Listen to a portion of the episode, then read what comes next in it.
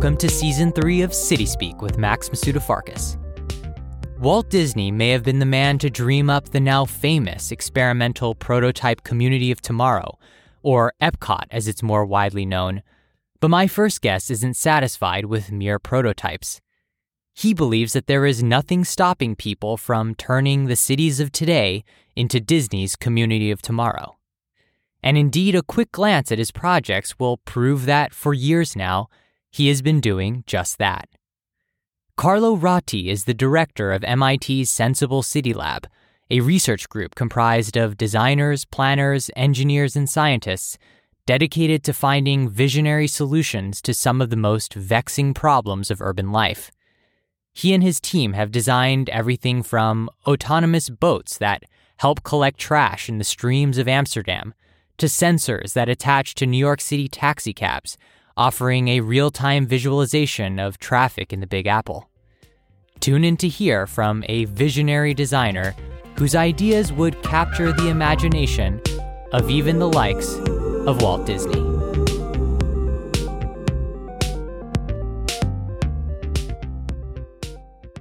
Season 3 of City Speak is proudly sponsored by Bottoni Architects. Bottoni Architects is a Los Angeles based, award winning firm committed to enhancing the way we live through architecture and interior design. You can explore their work at BottoniArchitects.com.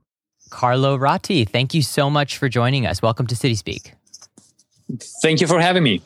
You've been pretty much all over the world, and I'd actually like to start from kind of the very beginning, and that is to say your your start at MIT you came to MIT, as I understand it, to work at the MIT Media Lab in 2000, was it? Y- yes, that is correct.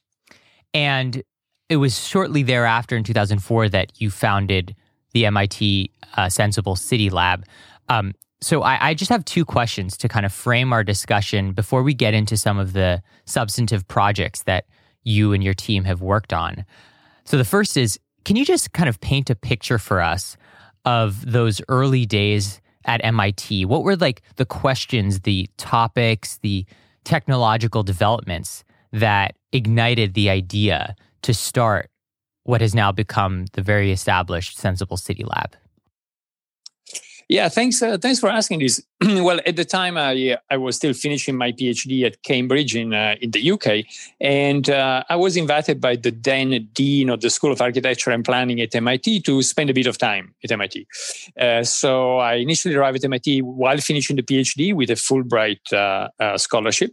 Um, and you're right, you know, I spent a bit of time at the Media Lab. We did great work with Hiroshi Ishii. We still got a great relationship with with Hiroshi. And then, you know, when my time was over, I got um, an offer to continue to stay on, and in that case, you know, to start a, a new lab, a new center, a Senseable City Lab. So that that kind of was the beginning. And what was the impetus, I guess, for start for starting the lab? What were some of the questions that MIT was thinking about at the time? Yeah, well, if you if you think about the early 2000, it was you know, by the way, 2000 was also the dot com bubble, but basically everybody was working on digitizing the physical world, and uh, we thought, you know, wait a moment, there's actually something interesting that will come later. And that's actually not digitizing the physical world, but looking at the convergence between physical and digital. And that's really what happened like, you know, 10 or 15 years later. That's what's happening today is about, you know, smart cities or uh, uh, Industry 4.0 or smart homes, all of those are based on the convergence of digital and physical. And I think it would be helpful for our listeners who may not have had a prior familiarity with either your work or the work of MIT's uh, or your lab, just kind of to start with a, a, a basic definition. What is it that you mean by this notion of sensible cities? What makes a city sensible? We were really excited about this convergence, as I was saying, of digital and physical. And you know, people were starting to think about this, the applications in cities, about you know what people call smart cities, but they didn't really like too much the word smart cities. Uh, you know, I think smart city sounds a bit too much like a computer in open air. Uh, I think I like the idea of a city that yes, you know, leverages new technologies, but does it in order to create a more livable city. And that's why we like the idea of sensible, sensible in uh, the double meaning, able to sense, but also sensible. So, how we can have a more sensible city for everyone. I think with that, let's get into some of the more um, the actual projects that the MIT Senseable City Lab has worked on and that you've spearheaded. And if you'll permit me to flatter you for a moment, there is one project that I'd like to start with that you began developing, I believe, nearly six years ago now. And that with the hindsight of 2020, so to speak, it the project seems almost clairvoyant in how relevant it became over the past year. The project I'm referring to, of course, is the so called Underworlds project. Can you tell us what that project was about and how amazingly its applications have come into play in the past year? Somehow, you know, we were talking about this convergence of digital and physical, and clearly, you know, in the physical realm, the biological world plays an important part you know, the biological world in cities is not only people, it's also the animals living with us, but it's also all the viruses and bacteria. And, you know, believe it or not, but actually our cities share with uh, you know, this kind of a huge amount of uh, uh, miniature beings, uh, viruses, bacteria, uh, and similar. And uh, actually, in, in our body, for every cell in our body, we got around nine or 10 viruses or bacteria living with us. Now, we know today that actually viruses and bacteria are very important for human health. Um, but, you know, today would still be impossible to monitor and measure the human microbiome on a daily basis. You know, it's too complex. You would need to, to, to, to ship specimen to, to the lab every day. So that will probably happen in a few years. But meanwhile, we said, you know, what can we do? Well, we can do this, look at this at an aggregate level. So somehow in cities, we got like a beautiful aggregator of all of our microbiomes. That's uh, sewage water. And if you go into sewage water, we can actually learn a lot about the health of the community that's uh, that's behind it. So, so that was kind of the starting point. And, uh, and, and you're right. You know, we didn't expect anything like uh, like COVID. But one of the companies that came out of the project called Biobot has been very very successful in order to uh, detect and predict COVID on a on a neighborhood on a neighborhood scale basis so that you know we can actually implement better policies. You know we don't need to have the same policy for all of boston. We can actually look at neighborhood by neighborhood and uh, and then you know take action in a more fine grained way. And just to make it super super clear for our listeners because watching the video on underworlds is a pretty spectacular experience where the the shot opens in the sewage pipe and the manhole cover is taken off and you're effectively deploying actual sensing instruments into the sewage is that right Yes. So what we're doing is is uh, you know well you, you need to go into the sewage system. So at the beginning we're just using buckets, clean buckets, in order to collect samples, and then we realized you know that was not great fun. You know we went with the mayor's office, and you know everybody got a bit disgusted after, after a few times. So we we actually teamed up with our uh, with colleagues at MIT who are very good at robotics, actually with a CSAIL. CSAIL is Computer Science Artificial Intelligence Lab at MIT. And so we started working with them in order to design a little robot that can go down in sewage and sample sewage. And then all the samples you can collect uh, once a day and take them to the lab. And there you can sequence them and learn a lot about all the viruses and bacteria that we find in sewage. Some kind, somehow, as I said, you know, like a collective microbiome. And if I could just ask you almost to take on a, a evaluative role, how would you evaluate the deployment of that technology in cities over the past year? Yeah, you know, we need, we need, we need to take into account the fact that usually from uh, when you develop the technology, you got the technology in the lab to when you see the technology deployed, usually, you know, you need five or more years. Uh, so it's not hugely developed, but actually Biobot is a, is a startup company has been uh, sequencing sewage in over 300 cities in the United States. So I, w- I would say, you know, that given the very short time, that was uh, very successful and also can help us be more prepared next time we might need to deal with with something similar. So, continuing on the topic of public health and cities, the events of uh, 2020 have not only not stopped you from pursuing new projects, but in fact, it seems they've it's provided inspiration for you for new ones. And one project that's generated quite a bit of buzz is your project known as Cura, which stands for Connected Units for Respiratory Ailments. What what did this in project entail, and can you tell us about how it relates um, to the concept? I think you talk about open source architecture. maybe it might be useful to say that actually I, I kind of wear different hats. So one hat is uh, is director of the lab or Senseable City Lab. We're based in uh, on the MIT campus in Cambridge, Massachusetts, but also with a small base in Singapore. Um, and then um, with uh, with our design office in New York, in Turin, and in London. And uh, finally, with some of the startups that came out of, uh, of both. So the, the project you mentioned, Cura, was mostly led by our design office. And, you know, like everybody in March, we we, we, we started living this unprecedented reality. And so the first question was, you know, what can we do in order to, to help out? I think that's, that's what many of us uh, ask ourselves. And clearly there's something that we needed at the time and we still need today, which is more ICU, intensive care units.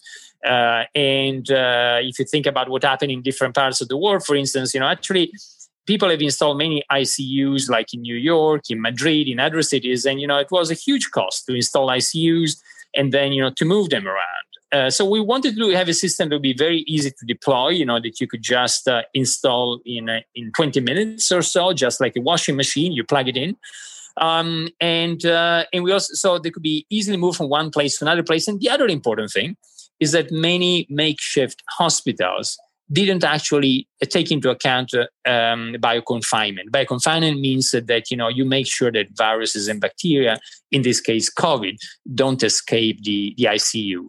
Uh, you do that with negative pressure. You create a negative pressure inside the ICU so that basically air doesn't go out, it just goes in, and then you know you you use a very specific filter in order to create negative pressure.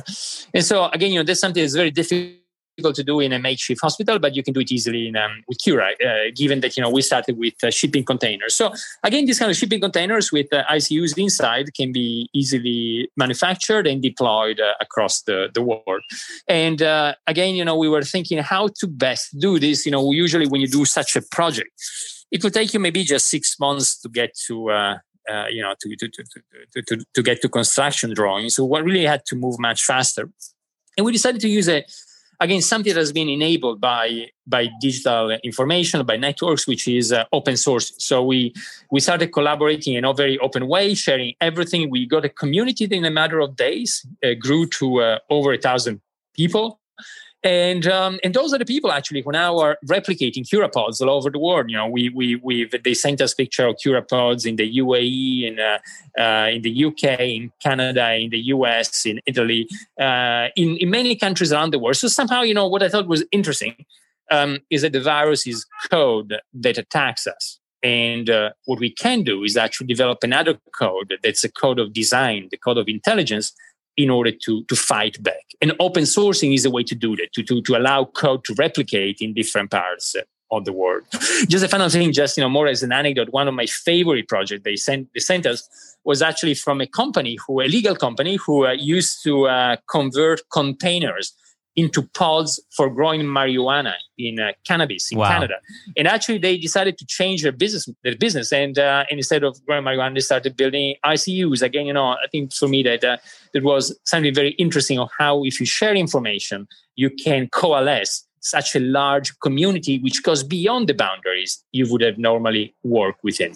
It's absolutely extraordinary. And continuing on that topic, I'm just curious. I would imagine you see that notion of open sourcing architecture and almost making it into a kind of network between buildings that can be constructed and deconstructed with relative ease.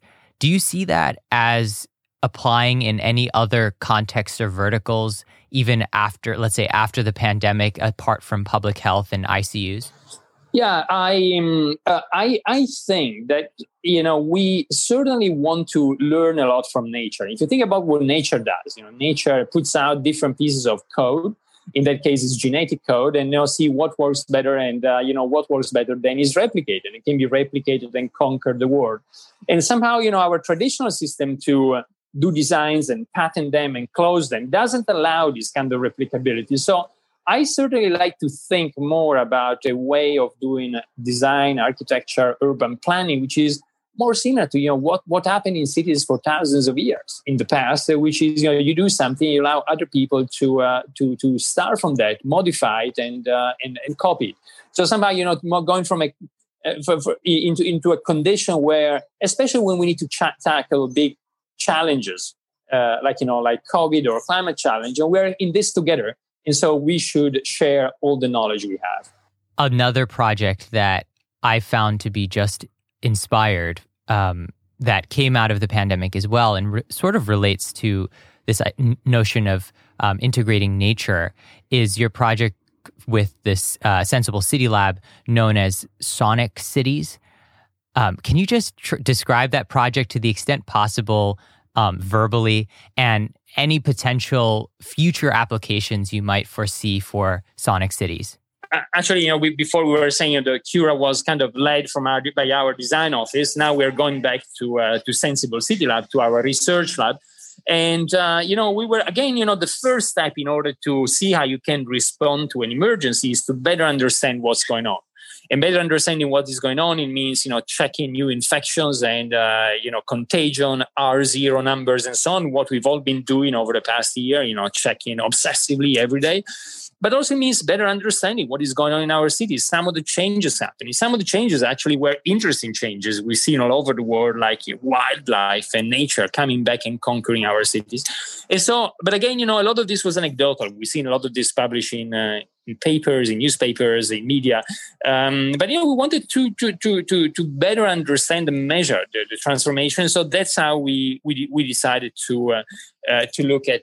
Measuring better measuring noise in, uh, in the city and you know recognizing where that is coming from somehow you know the first step in order to improve our cities is to better understand them and technology today allows us gives us new tools to understand space and so we we should always start from that in order to design better cities. And how did you go about measuring, as you say, the noise of a given city? Were you deploying recorders throughout uh, New York City and London and the like? Well, one of the things we like most at, uh, at the lab is actually try to piggyback on, on, on data that's already there, right? You know, that's always great if somebody has the data and, you know, that's not being used to understand cities.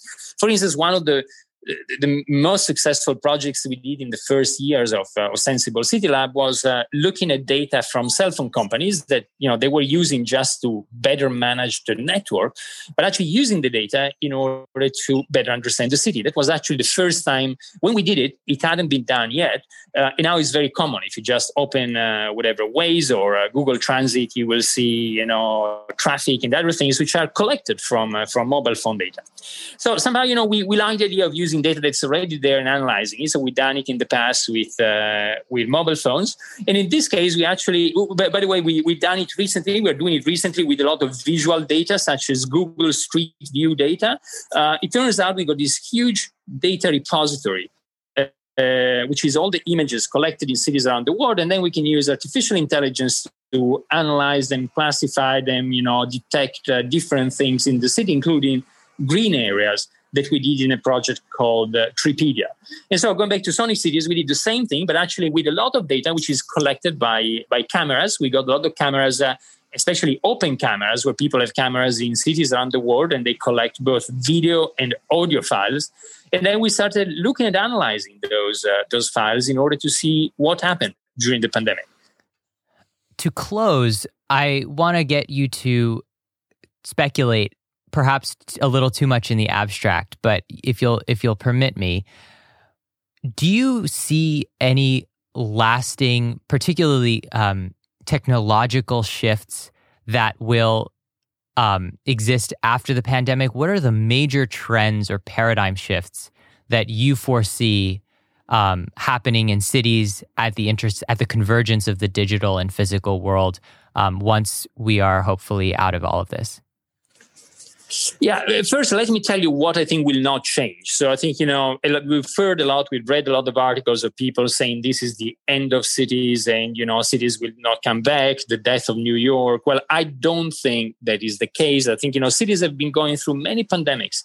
Cities have a kind of a 10,000 year history. Uh, you know, they originate around 10,000 years ago. And the, over the past 10,000 years, they've gone through many wars and pandemics, some of them much more devastating than the present one.